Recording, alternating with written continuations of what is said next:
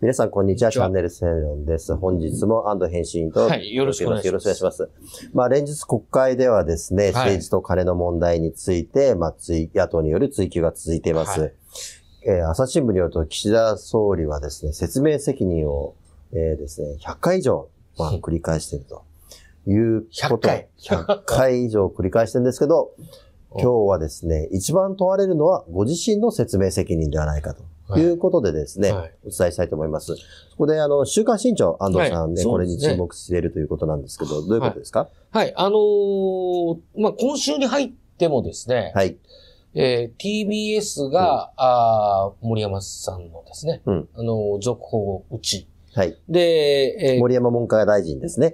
と、文科大臣あの、旧統一教会との接点について、はいえー TBS がえー報道したと。それについて、週刊新潮も、はい。今度は今岸田総度は追撃という理、ことで、全然こう収まらない感じでですね、隠されていた旧統一教会との関係、うん、えー証拠写真が暴く、う岸田首相の嘘と。うん、いう、まあこれ非常にちょっと注目してるのは、あの、まあ岸田さんこれ初めてじゃないんですよね。うん。あの、アメリカ下院の、うん。あの、議長をなさってたギン、ギングリッツさん。ギングリッツさん、ギングリッツさんか。ギングリッツさんとの面会の際にですね、うん。えーえー教団の関係者の方が、まあ一緒だったとうん。いうので、それは朝日新聞が報じてるんですね。朝日新聞が、はいあー報じてですね、うん追及してます。うんそれに対しても、その、その、自分は大勢の同行者にどどなたがいたかは承知していないとかっていう、まあそういう説明なんですね。はい。で、ただ、今まではずっとその、あの、自分は関係ないとはいいうふうに言ってたんで、どうなってんだとうん。いうふうになってるわけですけども、まあその追撃として出てきたのが、うん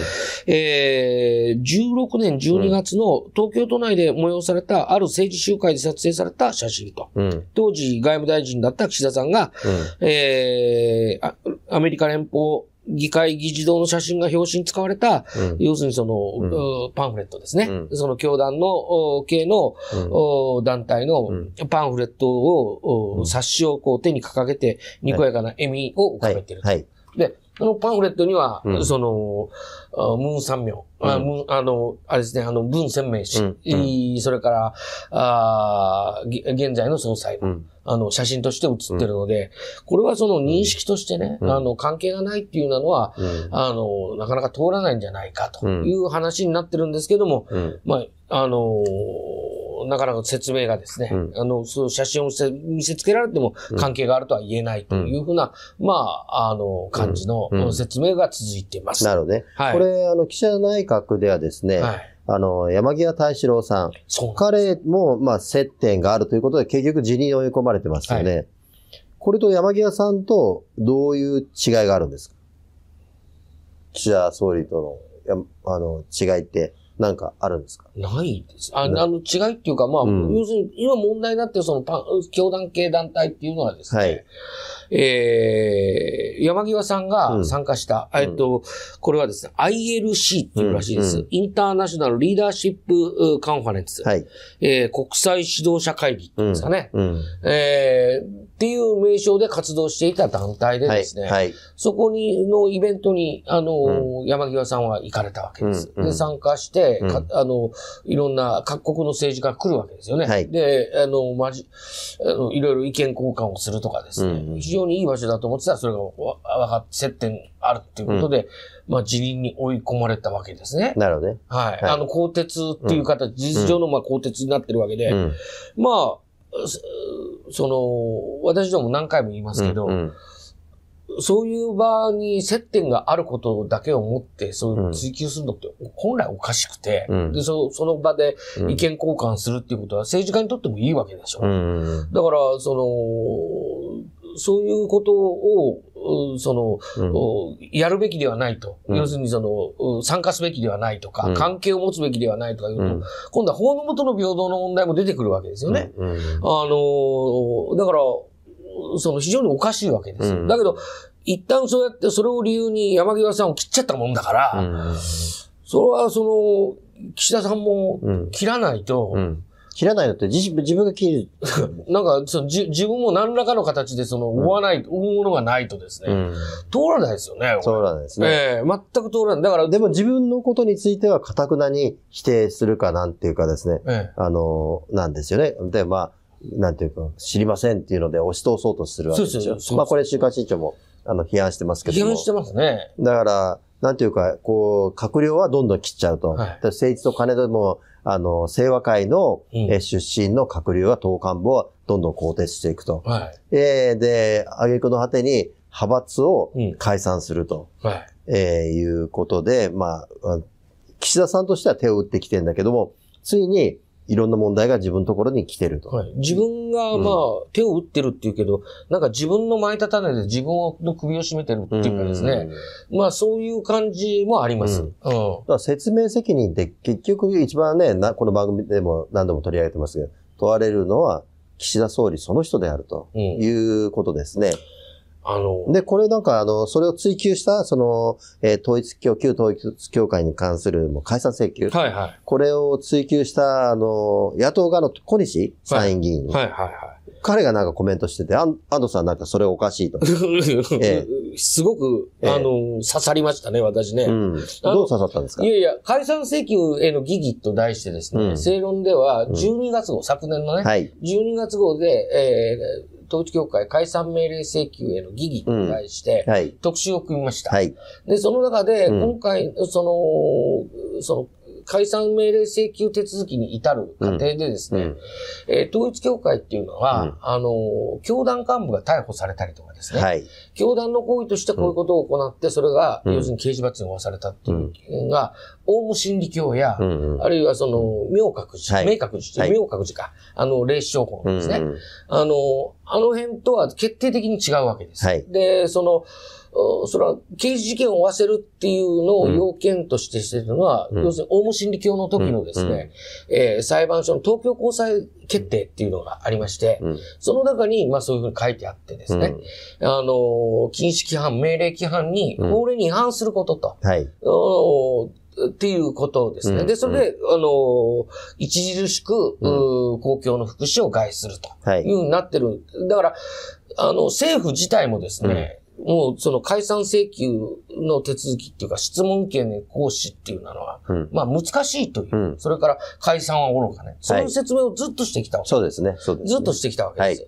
それがですね、あのーさえっ、と、2022年うん。の、にだから一昨年になりますね。うん。あのー10月の18日の日に、うんえーえー長妻明さうん。んが質問して、うんあのー要するにその、この、うん。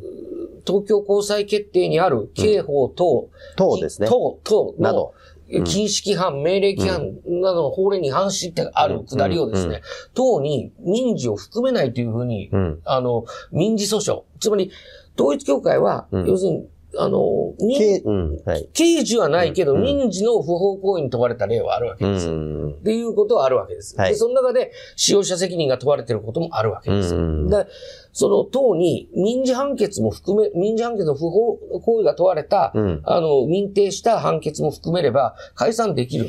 でも、それを堅くなに政府は拒んでいるとうん。いううん説明で。を追求したわけですね。それを追求したわけです。はいで、その時には、岸田さんはですね、えーこれは、あの、そ含まれないということを明白に言ってるわけですよ。はいで、もうすでにそれに沿った、あの、閣議決定も、はい。あの、やってます。うん。で、うん民事は入らないという解釈でありますということを明快に言ってたわけです。うん。ところが、そうすると、あの、長妻さんが騒ぐわけですね。うん。うん。やる、政府のやる気がないことは分かりましたとか言ってですね、うんあの、言うわけです。で、うんそれで、でも、それでも、う岸田さんはうん18日の日は、あの、うん。譲らなかった。はい。はい。で、そしたら19日になったらコロッと変わって、うん。えー翌日の19日うんに参議院予算委員会だったうん。かな。うん。そこで、えー質問したのが、この小西さんで、うん。えー立憲民主党ね。立憲民主党の小西さんで、小西さんは聞いたところでね、うんあのーこの、この記事にもあるように結論から申すと、あの、民法も含まれるという、う判断でありますと。はい。で、小西さんこれまでも、うんいろいろネットなんかではいろいろ発言しててですね、うん。私はいろいろこう、あの、政府に働きかけて、うん要するに解釈を変えようというふうに迫ってたと。うん。で、こういうことを、あの、言って、言えば、あの、論理的に標則が合うから、こう言えばいいじゃないかとか。うんうん。で、実はその、そういうサジェスションっていうのは、実は、うん。嘘を言ってたんだとかね。うんうんうん。あの、通らない理屈を言ってたんだとか、いろいろあれこれ言ってたわけです。うんうん。でそそういうことも、まあ結構、あの、あったんですけれども、うん。あの、こ翌日に、うん昨日と認識が変わらないのかっていうことで追及したところ、うん。コロッと変わって朝令暮改になっちゃった。うん。刑法等に違反し、うん。いいっていうところに民事判決を含めるっていう、まあ、いわばその、法の解釈を、うん。要するに、なんていうのかな。やったことが法律に違反するっていう要件を満たすから解散するっていうんじゃなくて、うん。要するに、その、お法律は、には満たされてないんだけども、法律の解釈を変えて当てはまるようにしてっていう、うん。まあ、ことですから、これ、手続きとしてはおかしいよね、とうん。いう、その、ことなんです。うん。で、それを小西氏が言ってるわけね。そうなんです。まあまあその、小西さんが言うのはですね、あの、まあ、今の前提で言うと、要するに秘秘書官の担当官に政府はめちゃくちゃな法解釈を行っていると。うん。で、法解釈を改めないと岸田首相は旧統一教会の守護神なのかと追及しますよっていうふうに追及したんですって。で、そう言われたくなければ、要件に民法の不法行為は含まれないという法解釈を撤回してくださいと伝えました。すると、その日の夜に撤回しますという連絡が担当官から来たと。うん。で、僕は非常に刺さったっていうのはね、うん。まあ、その、野党の議員から言われてね、変えるなんていうのは、ね、そうなんですよ言うのはそもそもおかしな話であって、そんなことを、まあ、結局岸田さんのはコロッと何かぐ重大ないろんな根拠があってやってるわけじゃなくて、うん自分が追い詰められてるのをね、うんえーそれをかわすためにやってると、そうです。えいうところなわけですよね。そうなんですそれを示しちゃったわけでしょ？そういうことです。まあまあ、要するに道筋をつけたっちゃ道筋をつけたんだけど、うん。その小西さんがですね、う岸田さんにこういう、岸田さんを公表してるわけですよ。